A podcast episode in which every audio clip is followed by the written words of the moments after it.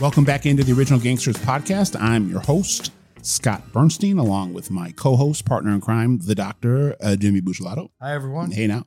We got Benny uh, produce, producing us behind the glass. And uh, today we're going to do uh, uh, a retrospective episode. We're going to talk about the uh, the 50 year anniversary of the uh, Major Coxson murder, which was a really big deal uh, on the East Coast of the United States back in the early 70s. Major Coxson was a very colorful, flamboyant power broker, kind of uh, both in the underworld and in legitimate society, was best friends with Muhammad Ali, had a lot of dealings with both the Italian mafia in New York and the uh, Italian mafia in Philadelphia, as well as the kind of gonna it's gonna be our point of departure in this episode, the Philadelphia Black Mafia or the um, PBM. So uh, we're gonna do a little deep dive on that. I want to remind everybody to like, subscribe, share uh, on the socials. We're trying to grow this thing every day. We're trying to give you more content, and uh, it only helps when we can, you know, amplify the word. So uh, this month is the uh, 50 year anniversary of the of the Major Coxson. I, I don't want to say it's a massacre, but it almost was. It's two two They people tried. they tried. Uh, the Philly Black Mafia family, who had been very closely aligned with Major Coxson, worked together for, uh, you know, five, ten years, made a lot of money together, uh, but it didn't seem to matter. In the summer of 1973, uh, he had just run for mayor of Camden, New Jersey, so he was like a political figure when when he was murdered. Uh, and Muhammad Ali, who was his best friend at that time and lived down the street from him and had actually bought his house. And and then Major Coxson built this like postmodern futuristic mansion like out of a Star Trek episode, which is where he was It's a mur- pretty cool mod. yeah, in, house. in Cherry Hill, New Jersey, which, which is where he was murdered. And we're going to get into the reasons why.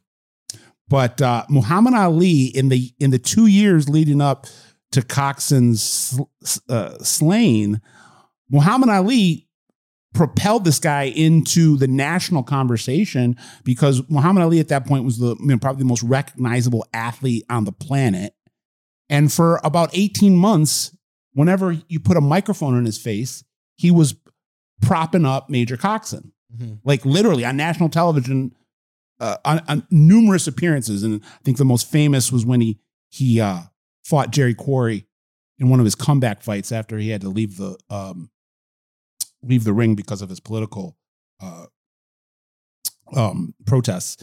And he grabbed the mic from Howard Cosell and said, "I want to dedicate this win and this fight to the future mayor of Camden, New Jersey, Major Coxson." So um, I'm going to throw it over to Jimmy, and I think we're going to just kind of give some context to the situation that that came to a head and erupted in a very violent manner in the first week of June 1973. But let's talk a little bit about the organization of the, the Philly Black Mafia family and how they dealt with the Italians, how they dealt with people like Coxson who who were their entry points into um, higher society, I guess.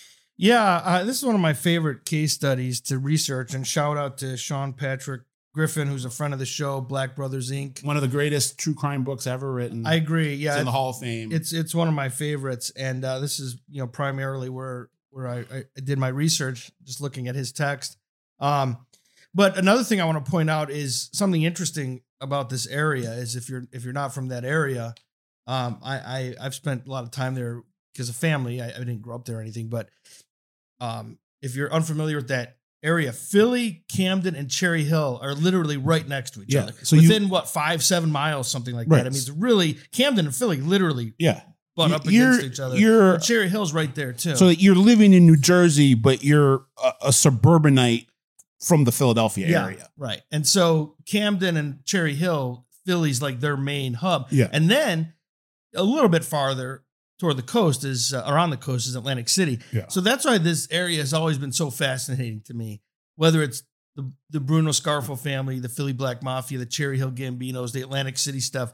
there's a this is a hotbed of underworld activity in a small Yeah. uh, geo- uh geographic uh, space. And if So you're not if you're not from there and you've never been there, I mean, I remember one of the first times I went to Philly, I stayed in Cherry Hill. yeah, And I was like, wait, Cherry Hill, New Jersey? I thought this was like, you know, we were uh an hour, two hours from Philadelphia, No, and you're right literally next. five minutes Yeah. from South Philly. it's right. Depending on traffic. Yeah. Um, so, um, but yeah, the Black Mafia is a fascinating case study, and um, it's interesting because we we we know now from some of this research from guys like Griffin and some of the reporting coming out of the '70s that this was not just some loose network of African American criminals who kind of knew each other and worked with each other from time to time. This really was uh, a black mafia. Uh, it was an highly organization. structured, highly structured, right, hierarchical. borderline paramilitary. Yes, right, right. They had d- divisions of labor.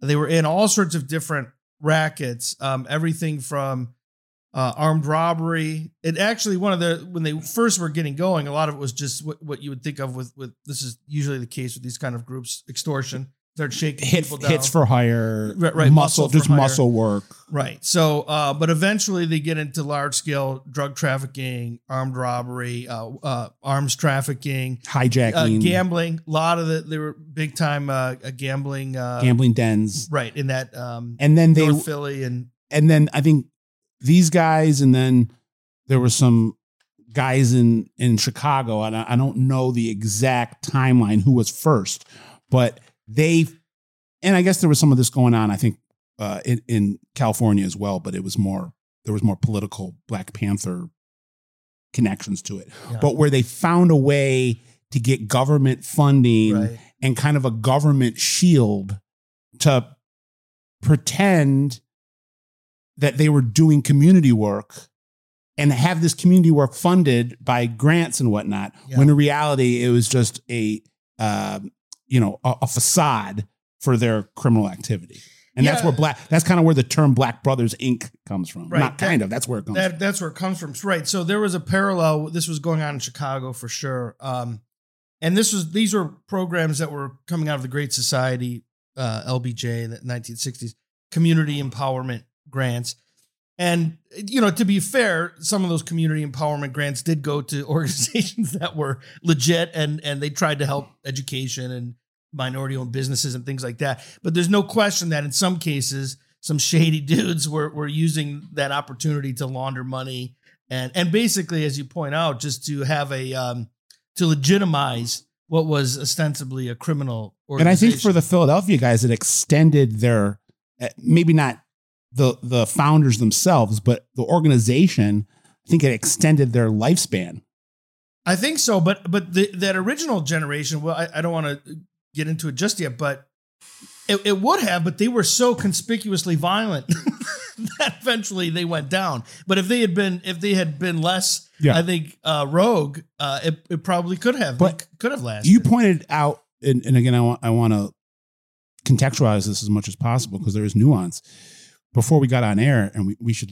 you know uh, color this up for people there were really kind of three separate generations of, of philly black mafia uh, group and, and and part of it remnants of it exist today yeah, uh, but it the people that started it and the people that were leading it later on were were different, which Yeah. is also another reason why it was more organized, more of like a organization. Right. So the the the first regime, uh, first layer or first regime, uh, that they were the ones that were most connected to the Nation of Islam. Right. So that that's a place. Sam Christian start. and Ron Harvey. who right and Christian would be. They didn't use these terms, but we would say like the the boss. Right. Harvey would have been the underboss if if Yeah. you know if they used those kind of. Uh, that's basically what their And, ranking and, was. and these guys were just brute force. yeah, they were pretty mean guys. I had There was uh, no- rap wasn't- sheets a mile long. There was no finesse no, in no, in Christian and Harvey. no. They were um you respect power and that was their approach and we're going to be we're going to blast through the door. We're going to blast the doors off the hinges Yeah. with the power that we're going to bring right off the bat, establishing ourselves as a as a, you know, a force to be reckoned with in the underworld. Yeah, and when you talk about no finesse, I mean, I I, I know I draw these comparisons from from Hollywood, but they just they're the ones that pop in my head, and people or maybe are more familiar with. But you think of the scene in American Gangster where he shoots um, Tango. Denzel shoot right shoots him right there in front of everyone. But but which was that's not what Frank Lucas did. yeah, But never but, happened. But with these guys, that that that's like almost the kind of shit that they would do Yeah. because they would do that radical shit in broad daylight. To your point about they wanted to be conspicuous. That was the whole point. Yeah. Was take note of who's in charge here. and I think we're Make gonna no mistake. You know, you'll see it exemplified in the Major Coxson murder, where these people are, are so bloodthirsty that they don't want to just take out their aggression on the person that they're mad at, which is Major Coxson, but they try to kill his whole family. So Right. it's like it's just uh unadulterated evil with a lot of this. There's no not uh, you know sit there and get moral and ethical judgments on criminal activity, but I can always find a level of respect for for an entrepreneurial endeavor. Um, and you know, my relatives, Jimmy's relatives, you know, came over from came over from Right, Purple repping it right now. uh, came over from Europe, uh, you know, in the early 20th century, and nothing was given to them, and they had to go take it. Uh, so being entrepreneurial and being a criminal, I'm not saying it's right, but I can understand the mindset more. But sure. just the pure evil uh, and, and viciousness, the visceral viciousness of a group like this is, uh, I think it's a different, uh, a, a- just a Well, this- different story altogether. Yeah, it reminds me of the, episode we did with Leo Silva about the the cartels Yeah. because these guys were te- that first wave, I should say, were terroristic. Like th- those those techniques or tactics were designed to terrorize the community and the underworld, and it worked.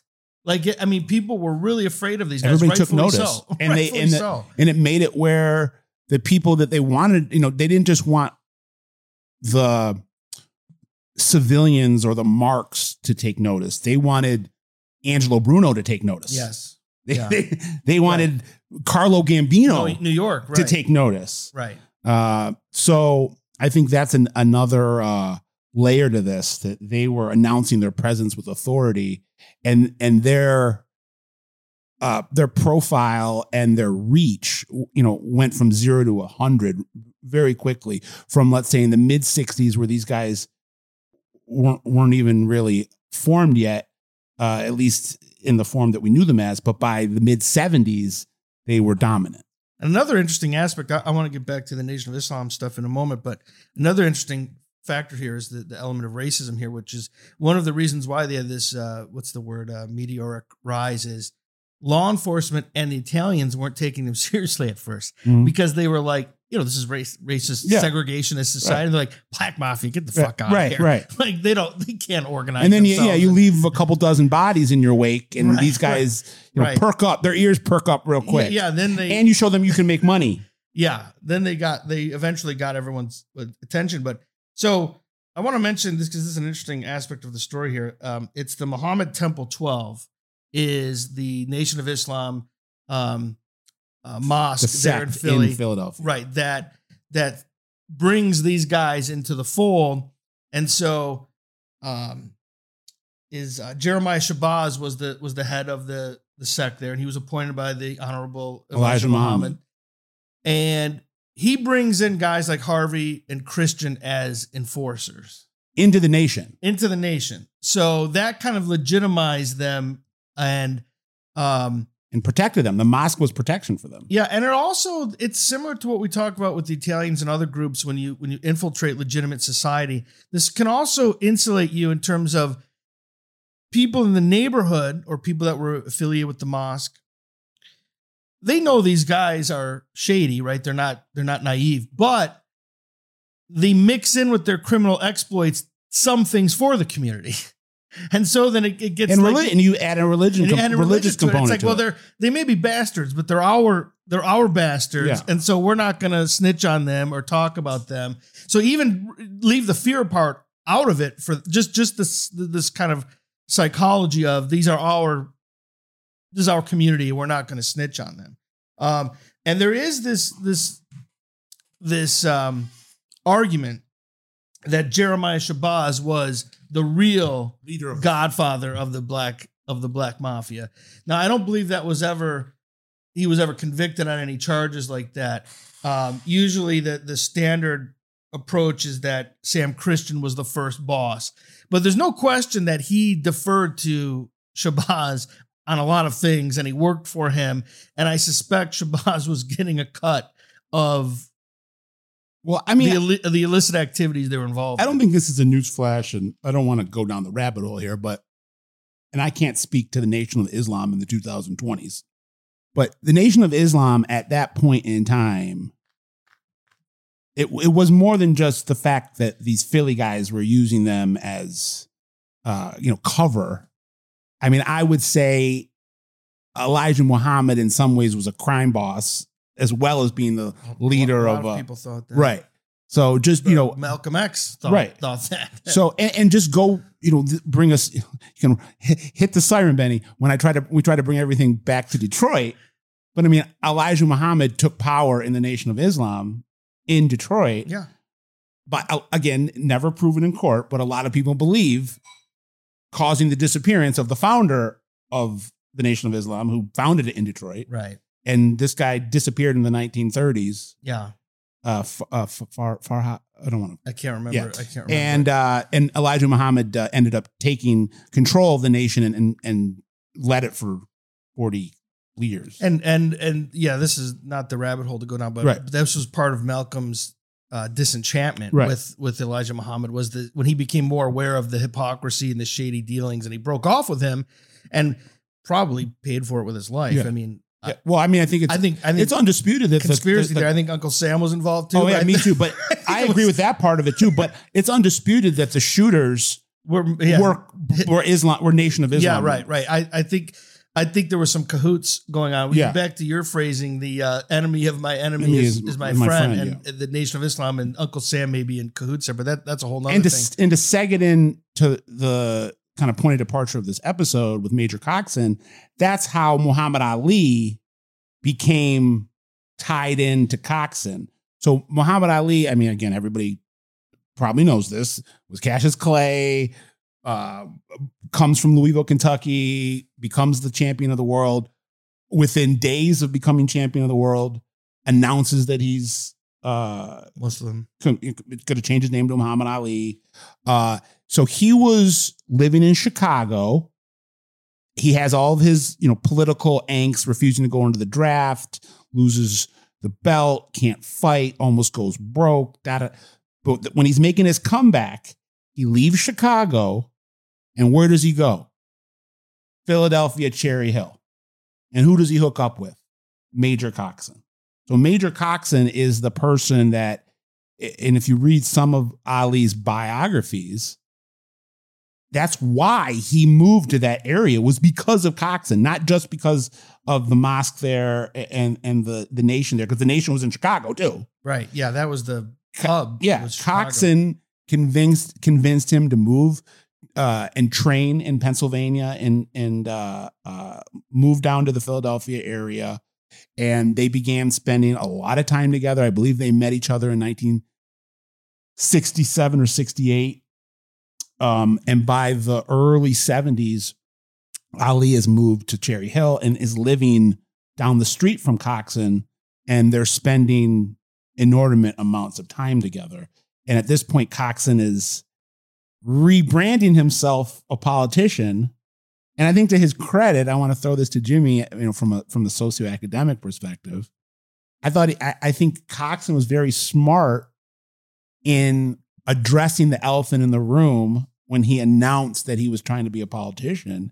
And he had this uh, go-to quip where he would say, you know, most politicians start clean and end up dirty. right, right. He's like, right. I'm flipping it. yeah, I'm flipping the paradigm. I was dirty. And now from knowing the wrongs of, of Yeah. my previous ways, I now to I'm clean it up. I know how to clean it up and, and now I'm gonna I'm gonna go from dirty to clean as opposed from clean to dirty. Yeah, which was which was pretty smart. I mean, ultimately he didn't win the election, but it's smart in the Yeah. sense of just getting in front of it. Like Yeah. just like let me just tackle this right now rather than like these allegations and like yeah, yeah, I'm like Yeah. I was a crook and and he and he's another one of these guys that although he had his fingers in a lot of pies in terms of um business interests. A lot of them weren't in his name. Right. And this guy lived a life and and uh, promoted a style of living that couldn't necessarily be backed up with tax returns. Like he Yeah. lived high on the hog. He had a limit. He had a chauffeur. He drove around in a stretch limousine. in multiple homes. Yeah. Uh, Right. He was a jet setter, uh, dressed in the finest clothes, Yeah. dated the finest women, drove the finest cars, so forth and so forth.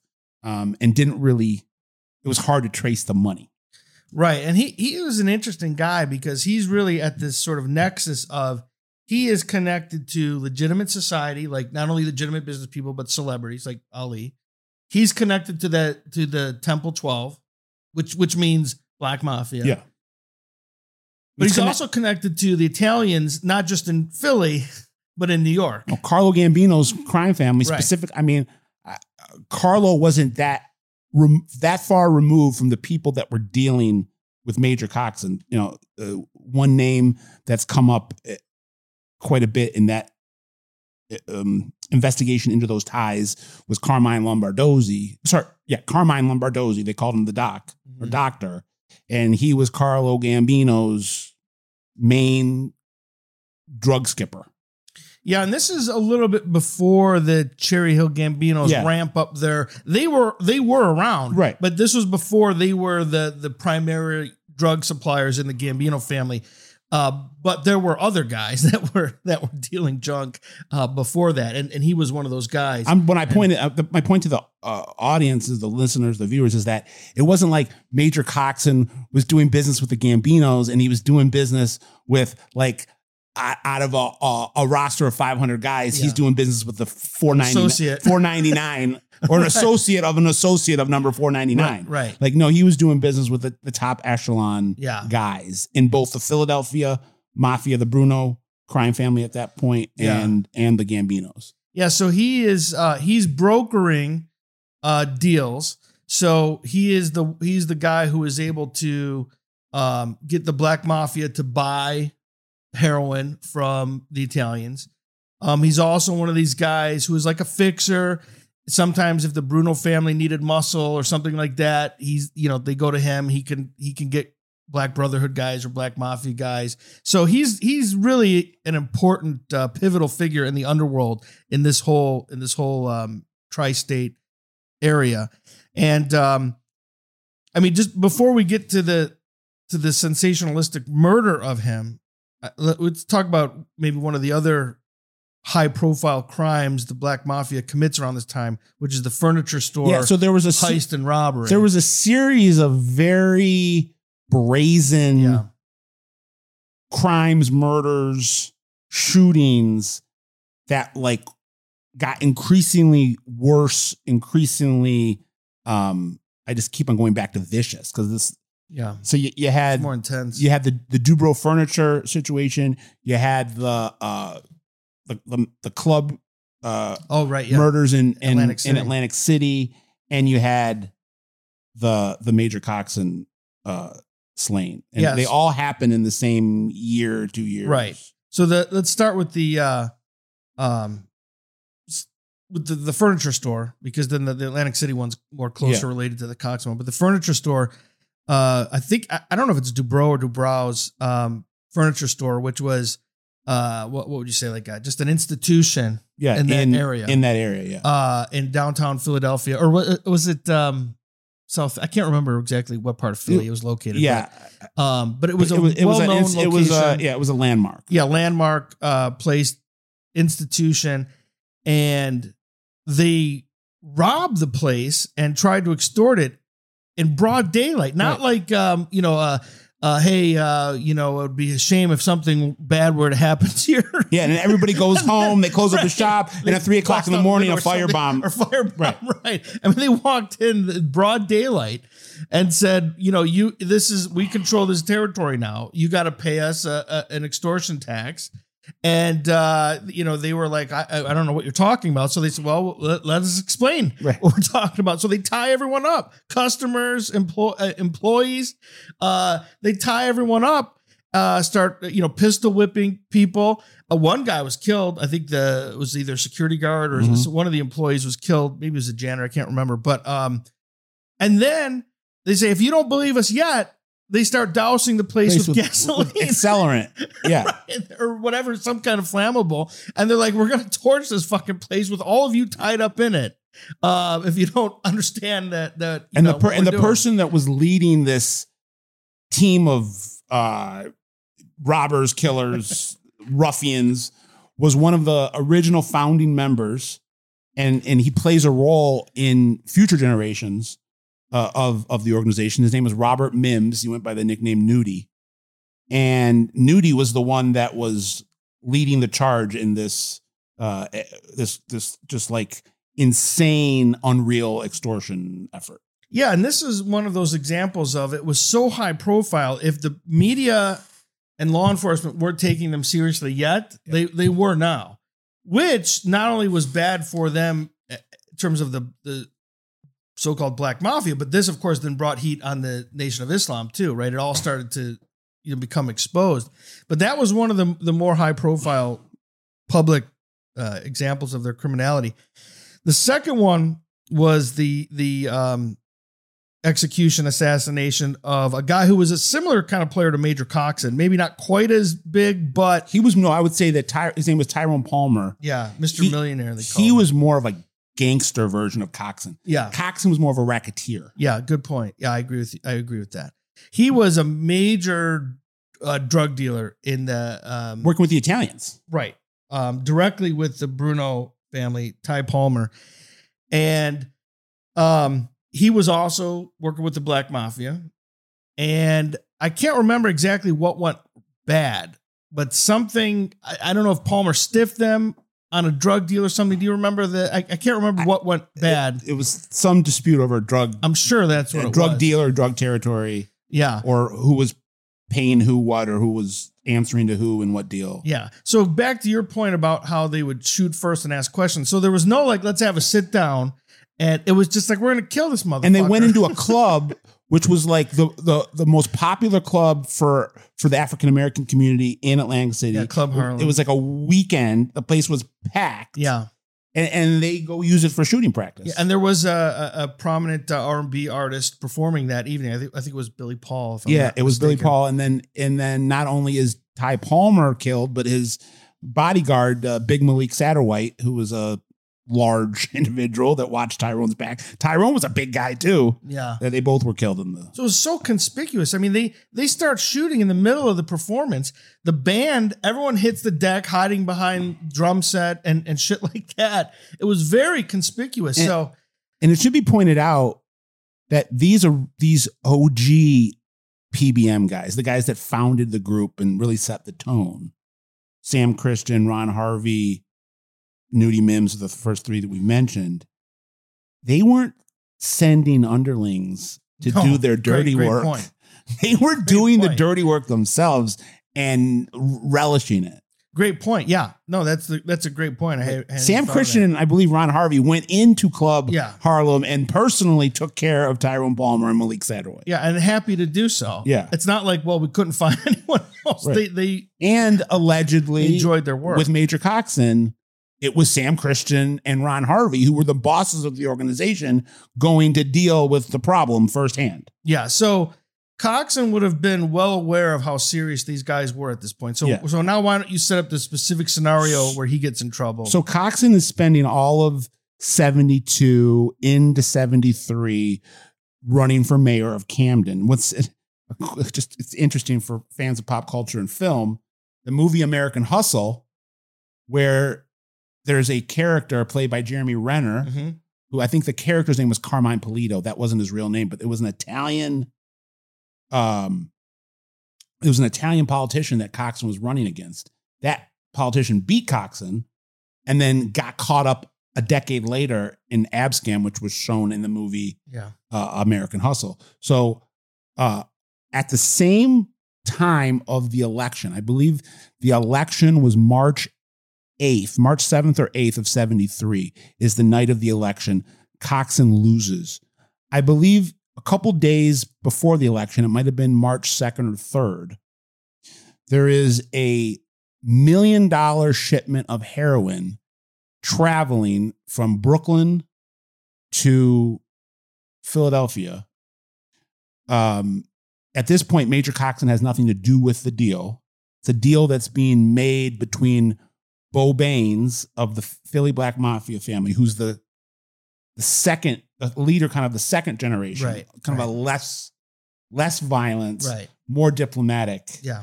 Um, he's on one side of the deal, and then the Gambino crime family and the Lombardozzi crew They're the suppliers. are on the other side of it. Yeah.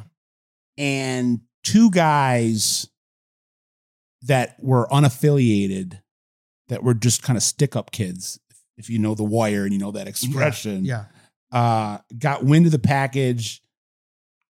Either they didn't know who this deal was involving or they were too strung out to care. care.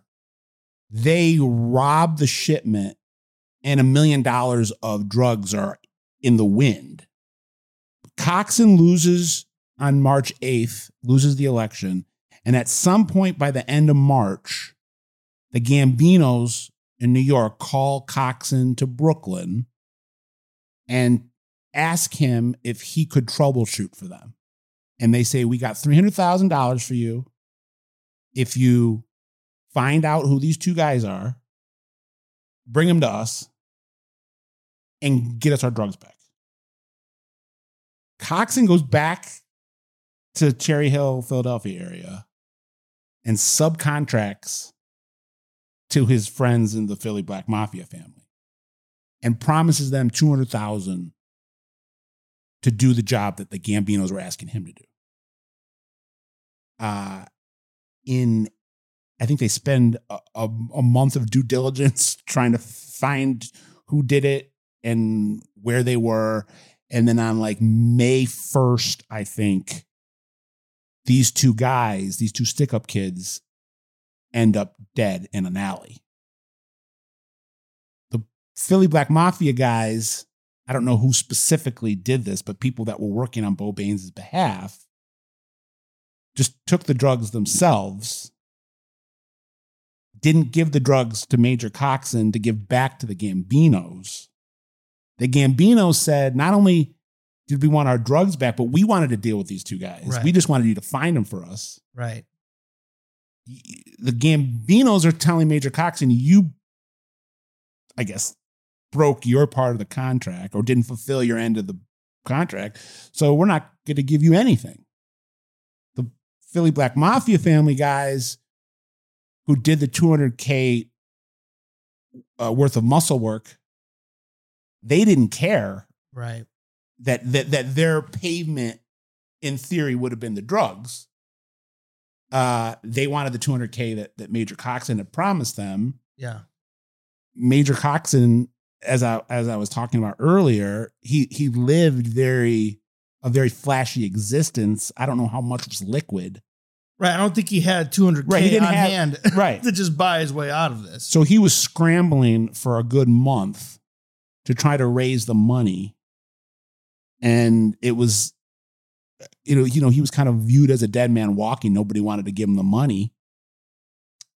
And then the first week of June, I think it was June 3rd, first week of June, uh, 1973, according to the, uh, according to investigators, according to the FBI, uh, Harvey and Christian forced their way into the house or got into the house because Major Coxson let them in the house.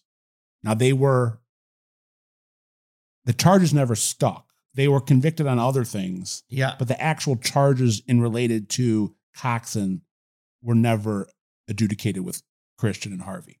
Yeah. Maybe Harvey, but I, I'm I agree with you. Christian think- for sure was not. Okay. He was indicted. He was uh, convicted They were on other both charges, right. but they were both indicted for this. right. But Harvey, I can't remember. You may be right, but I can't remember if it. For some reason, I'm thinking one of them was convicted of it, but I, I can't remember. But Major Coxson lives in this postmodern futuristic mansion. yeah, it's pretty cool looking. and uh Harvey and Christian and whoever else allegedly come in there and they don't just take care of Major Coxson. Major Coxson has a a, a girlfriend who's more of like a common law wife. He had been with her for 15 years or so and had, you know, claimed her her kids as his kids. And uh I think there were there was him, her, and at I think at least three. yeah, at least at least three stepchildren kids. or whatever you call it. Yeah. and um they they tied them all up uh, gagged them blindfolded them and shoot them all and tried to shoot them all in the head the one of the little boys was able to escape Yeah.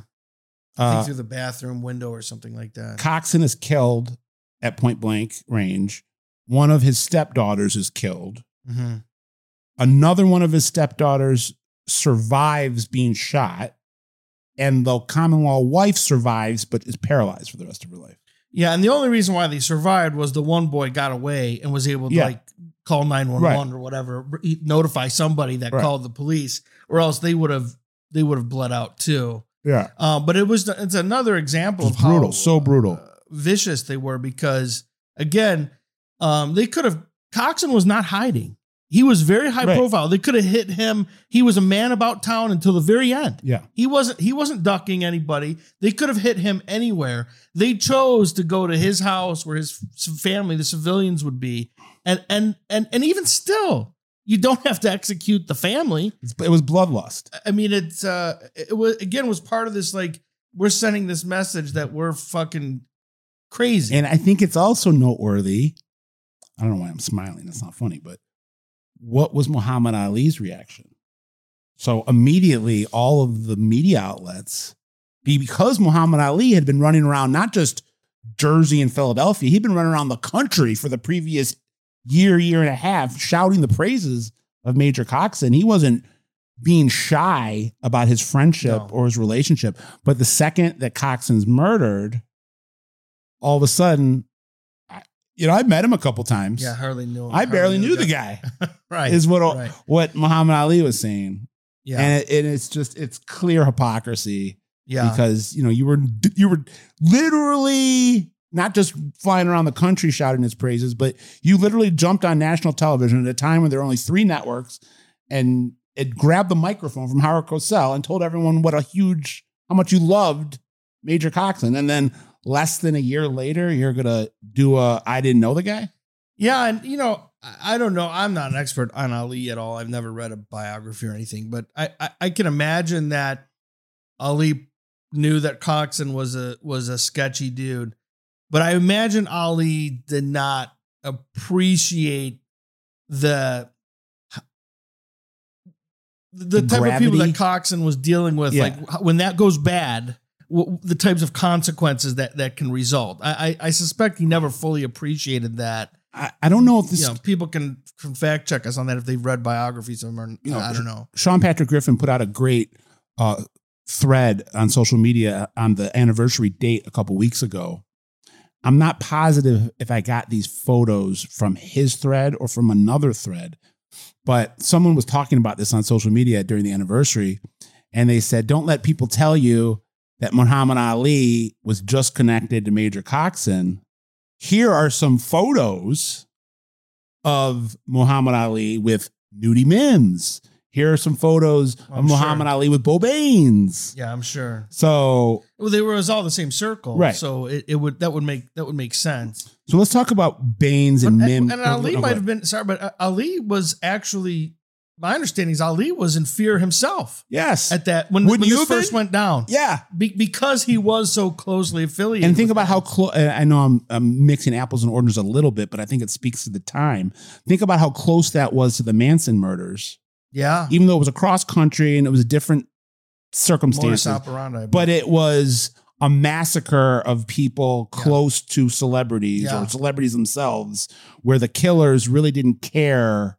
I'm sure Muhammad Ali's thinking these guys went and tried to kill Major Coxson and his whole family. They don't care that I'm Muhammad Ali. no, They'll of- kill me too. Of course, and they they would have if they Yeah. had if they had good good reason to, or in Yeah. their minds good reason Yeah. to. Well, that let so then let's talk about the the speaking of celebrities. Let's talk about celebrity athletes. The last high profile crime of that first wave of leadership, because then there's still more black mafia to talk about.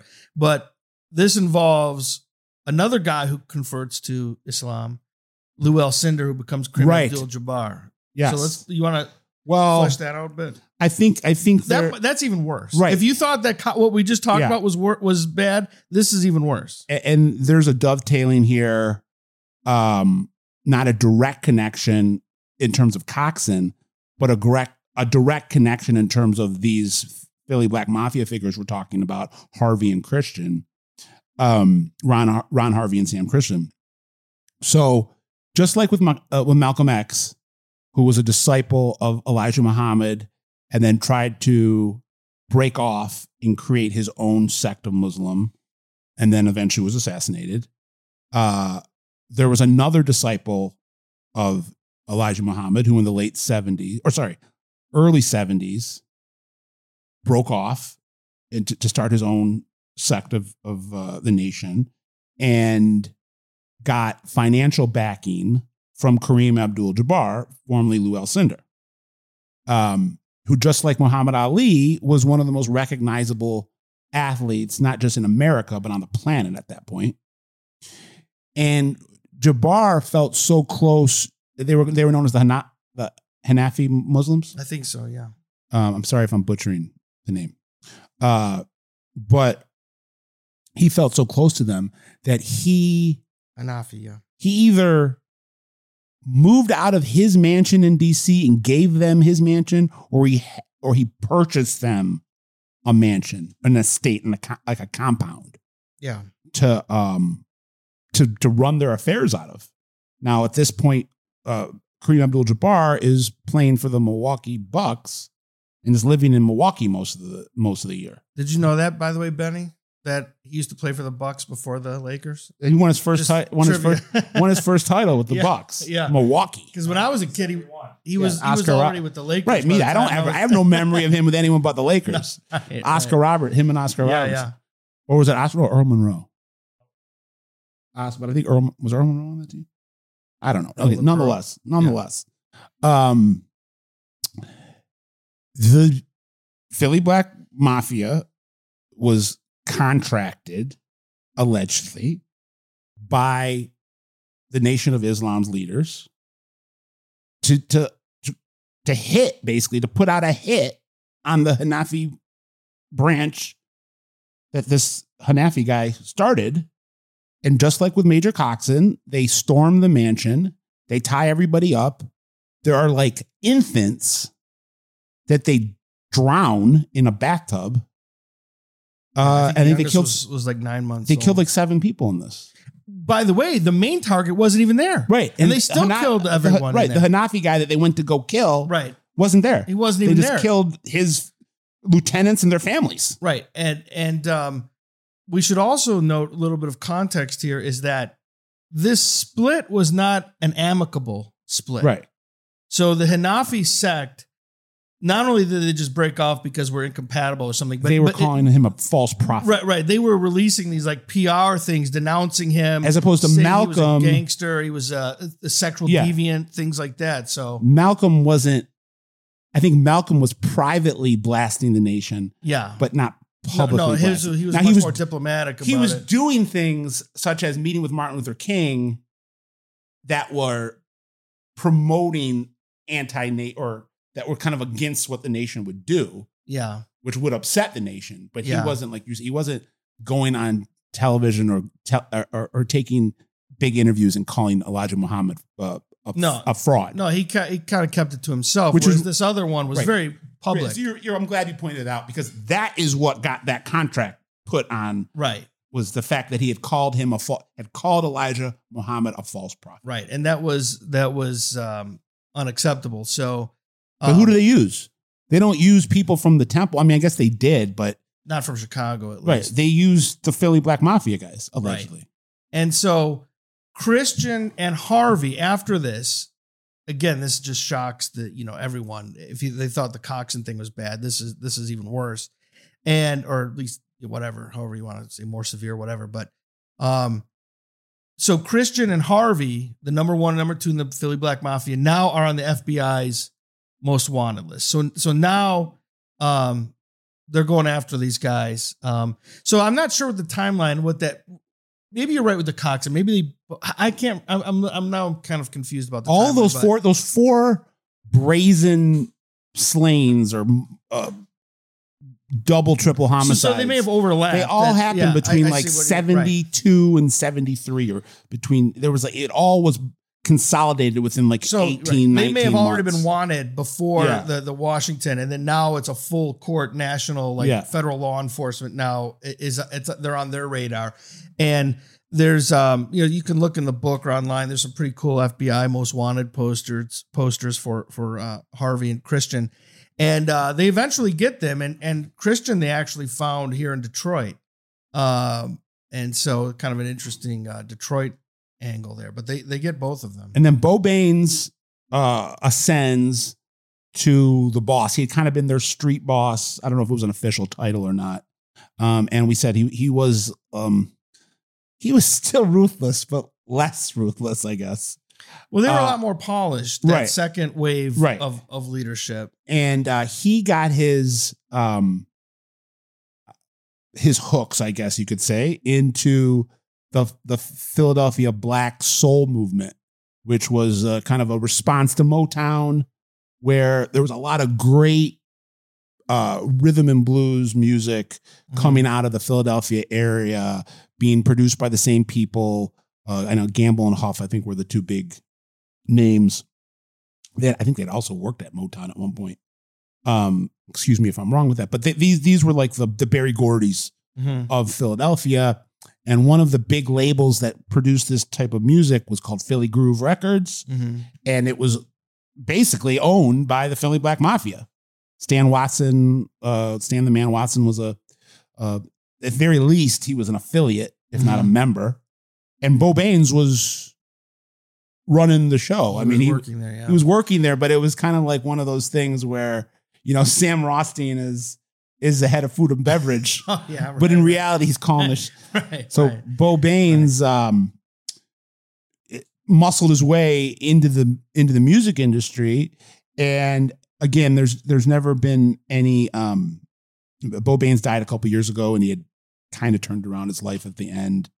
Uh, Yeah, and- and he, as far as I know, I mean, he was always very like sort of um had this kind of like this was a conspiracy by the federal government to uh you know undermine the, the nation of Islam and these these political efforts at black empowerment. Yeah, and because he would distance himself from like Harvey, he would say like I, I don't know what whatever they were doing that had nothing to do with me. yeah, I was I was in it for So- community and empowerment and and and and so One of their last alleged high profile murders, though, again, it, it speaks to the uh, the heinous nature of, of of the operations that these guys carried out.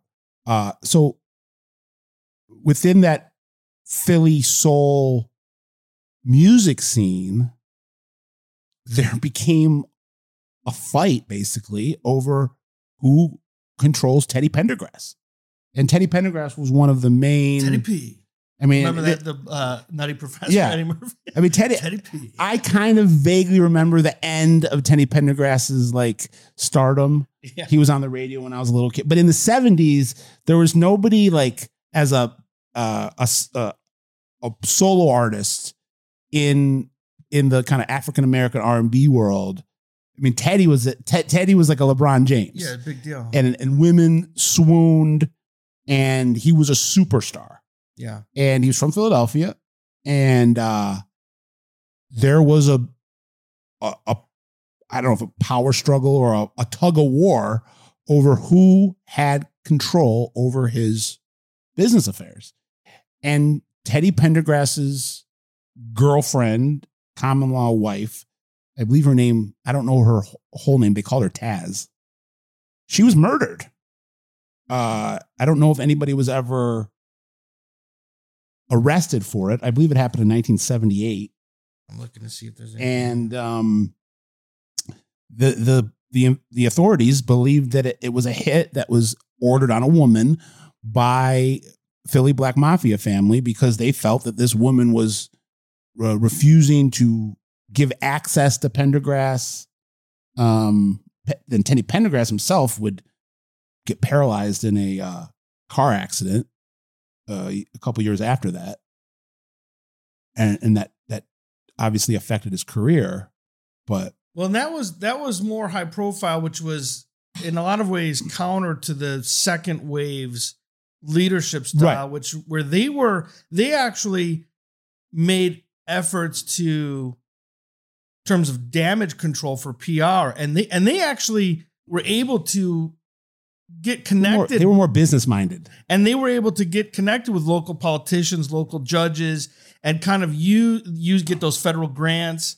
And They got deeper in with the Philadelphia Right. Italian mafia Right, with and- Long John Martirano. and part of it was we're not going to be as conspicuously violent killing kids and shit like that it's now we we we it's not like we won't kill people if we, if we have to but but that's not going to be our first order a of couple of the business a couple of Bo Baines' successors were murdered yeah, uh, in, yeah, in yeah. the late 70s early 80s so it wasn't like they stopped being no, no, violent. of course not. But to your point it, it wasn't their calling card the way it was right. earlier. We're not going to set the furniture store yeah. on fire in front of everybody. The bottom line became more important. Right. And, and that's where i think angelo bruno was okay with greenlighting more joint endeavors. And and long john Martirano, who already was he was all you know again i don't want to go down this rabbit hole but long john Martirano was killed about 20 years ago. Still an open investigation. He was a you know a polarizing figure until the day he died. Yeah. Uh, but you know, the polarization with Long John started in the late 70s because he was so close to Angelo Bruno. Uh, and he was allowed to deal drugs when nobody else was. Mhm. And he was not just Angelo Bruno's connection to the bikers, but he was also Angelo Bruno's connection to these Philly Black Mafia family guys. And it was, I think there was a, um, we talked a little bit about this off air.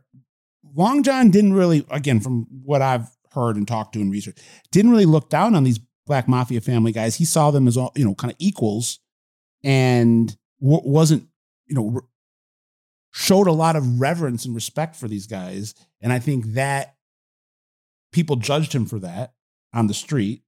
yeah But I think some of that was jealousy because of his position as one of Angelo Bruno's kind of uh, golden child. Um, and then, you know, again, I'm not going to go into this, but when he got out of prison in the late 90s, you know, he, he worried the Philly mob guys that were in charge then that he was, you know, thinking about breaking off from them and making, uh, you know, building his own thing and, and had always kind of been this, uh, you know, lightning rod. And I think it started with his relationship with the Baines era guys.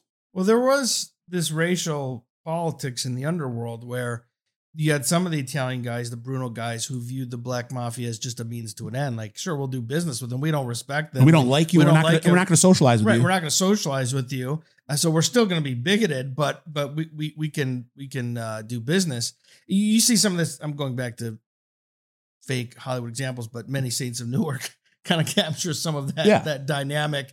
Um, so But this is now the late. This is now that many saints of New York. Many saints of Newark was late sixties. yeah. This is the late seventies, early eighties. Yeah.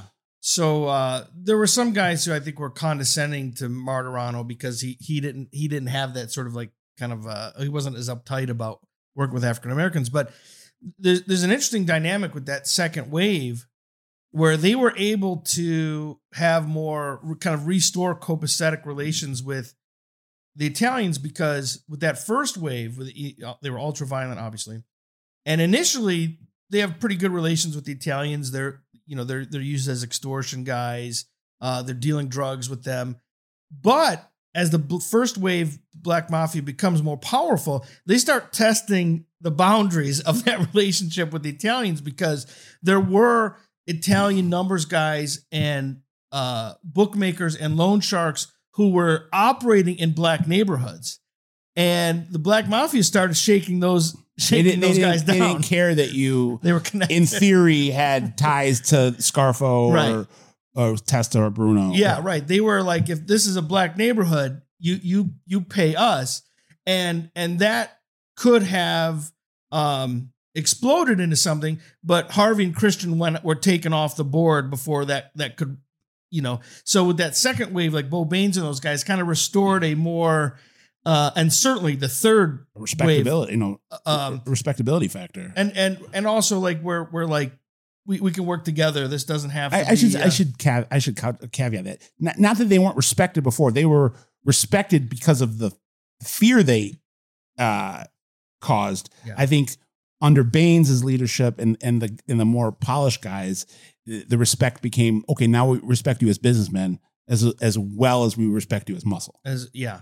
So um, And tho- then- those guys were able to not only reestablish stronger ties with the Italians, but also again more mainstream society, judges, you know, And then by the mid 80s as as the crack era is is taking off a bunch of guys that were errand boys for nudie mims in the early 70s when they were in their when they were like in elementary school junior high school they like you know got nudie mims his his you know his Cutty Sark and and took his uh, his dry cleaning to the cleaners uh they, with Nudie's backing from prison, Nudie was co signing them from behind bars.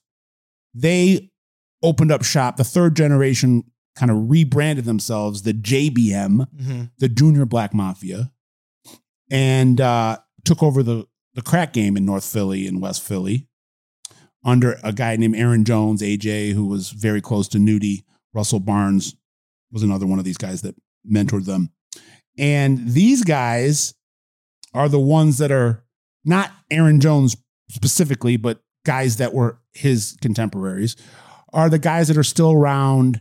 It's not a, eh, it's not the same organization it used to be. It's kind of a, a looser, um, less organized group, but there, there's still a, a a group of these guys that that rep JBM, and the current crop of Philly mafia leaders, the guys that came after Scarfo, the Joey Merlinos of the world, get along swimmingly. I mean, get it, Joey Merlino, and it, it's not a secret. If you go on social media, you can see a lot of photos of uh, Joey, who's the alleged boss of the Philly group now, out partying with Junior Black Mafia family members. And the Junior Black Mafia family members love it for for the the leverage they get, the currency they get from taking pictures with Joey Merlino. Well, my understanding is also that they were friendly with Joey even before Right. Joey became Right, Joey. Joey, so Yeah. to speak, if that makes sense. Yeah. Um, they were both kind of coming up Yep. around the same time. And uh, this is from uh, Sean's book. This is um, uh, regarding uh, Aaron Jones.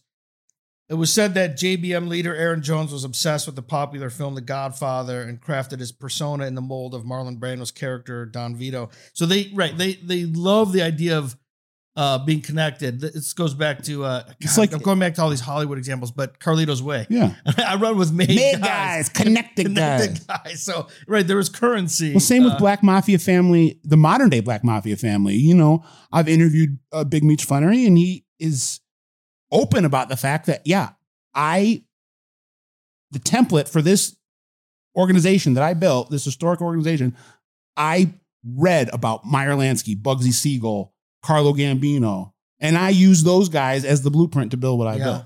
Yeah, you know, uh Suge Knight was uh he loved the movie Bugsy. Yeah. You know, that was one of his uh, bought- the Godfather too, but and Suge- Goodfellas, but he loved he loved Bugsy. Suge Knight bought the the house that they had in Casino oh yeah, right. the the the the uh, not the Sam Rothstein house. I don't know. I think it was the Sam Rothstein house, yeah. Um or the the, the house that De Niro lived in on the golf course. yeah, that's right. Suge Knight lived there, That's right. and he bought it because, because of, of, because of the movie.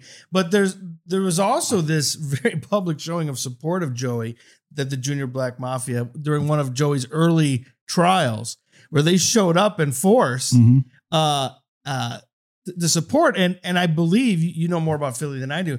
I believe word was sent to them to like Yeah, maybe not it's not looking. so- It doesn't look so great for us. Like, right, so- we appreciate Yeah. we appreciate the sentiment. right, but, right, right. um, you don't have to necessarily show up in court and you know And I'll, I'll show gonna- the flag. we're gonna wrap it up, but I'll just give one, you know, personal anecdote. And again, Benny hit the hit the siren on this.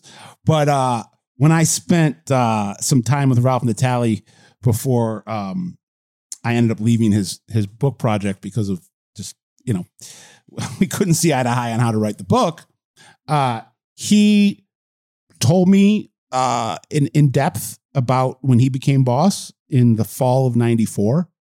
Um, he had a, you know, not only did he have to go around and meet all of the Italian mob bosses in on the East Coast, go to New York and break bread with you know Andy Mush Russo and and some other New York bosses to officially kind of confirm his status Mm-hmm.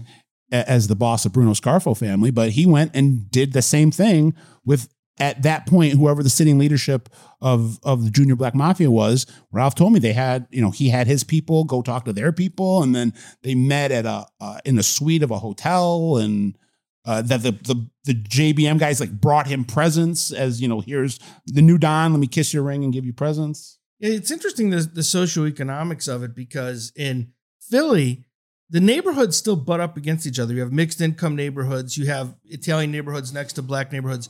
That didn't happen in Detroit, which is our you know our backyard, where uh, as the decades went by, the Italians had less and less contact with with black. and there was really only they- one. They didn't.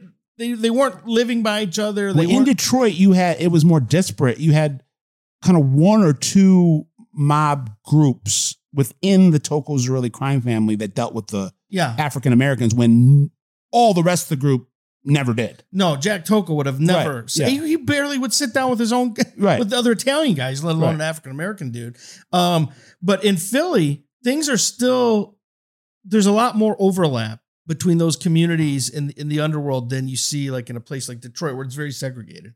If that makes sense, and I Yeah. I think at this point probably Chicago too. I don't know. I don't know if the Italian guys fuck with the black dudes in Chicago that much. Chicago is you know I think that's that's the um the city I would say that I think there was the least amount of a nexus point. I think the nexus point existed, yeah but I think out of all the major cities, there was the, the least amount of interactions. yeah I know that some of the you know the Mickey Cobras, um, yeah Mickey Cogwell's guys were tied into outfit guys, but Yeah. Well, then that, that went bad too with Gene Conner Yeah. tried to kill Yeah, yeah. some of those dudes. But um, well, that was before that. Giancarlo, that's Yeah, when they took over the black rackets and right. Um, but uh, in New York and Philly, I can't speak to Boston, but in New York and Philly, I'm just saying the socioeconomics. There's still more interaction and mingling, commingling Oh, and the Boston, di- yeah, the Boston's an, crime groups. Boston's another city where there wasn't it, that. It's the most homogenized city I've ever been to in my life. Maybe even more than even Detroit. even now, uh, you go there. There's only certain parts of the city where you see uh, a uh, diverse yeah, group of people. yeah, So I, I don't think there has been historically a ton of interactions between the Italian mob guys in Massachusetts and the the the, the black gangsters. yeah. But it ma- it makes sense that the the the social dynamics and the demographics then you see in the underworld there was a, mirror that. there was though as I'm again I'm digressing here, but there was back in the 60s and 70s the Chandler brothers, um, or the Campbell brothers and Deke Chandler, who were the big African American crime lords, Yeah, I think we did an episode. had a on that. deal, had like a deal with uh Patriarca and Andrew Yeah. Lowe. I think we even that's an Yeah. audio only Yeah. episode. I think. Um, but yeah, I think the Black Mafia is is fascinating. Uh, You know, there's other stuff we could talk about. Check out again Sean's book, Black Brothers Inc. We're gonna try to have Sean on. Uh, he's a friend of the show.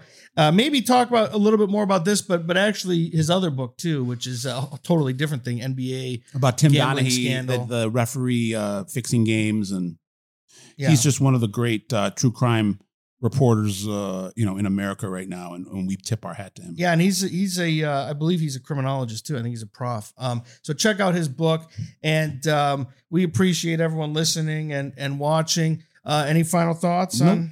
Like, share, subscribe. Yeah, and thanks for listening. Thanks for watching. We'll see you next time. See I'm Jimmy week. Bucciolato. Scott Burnstein out.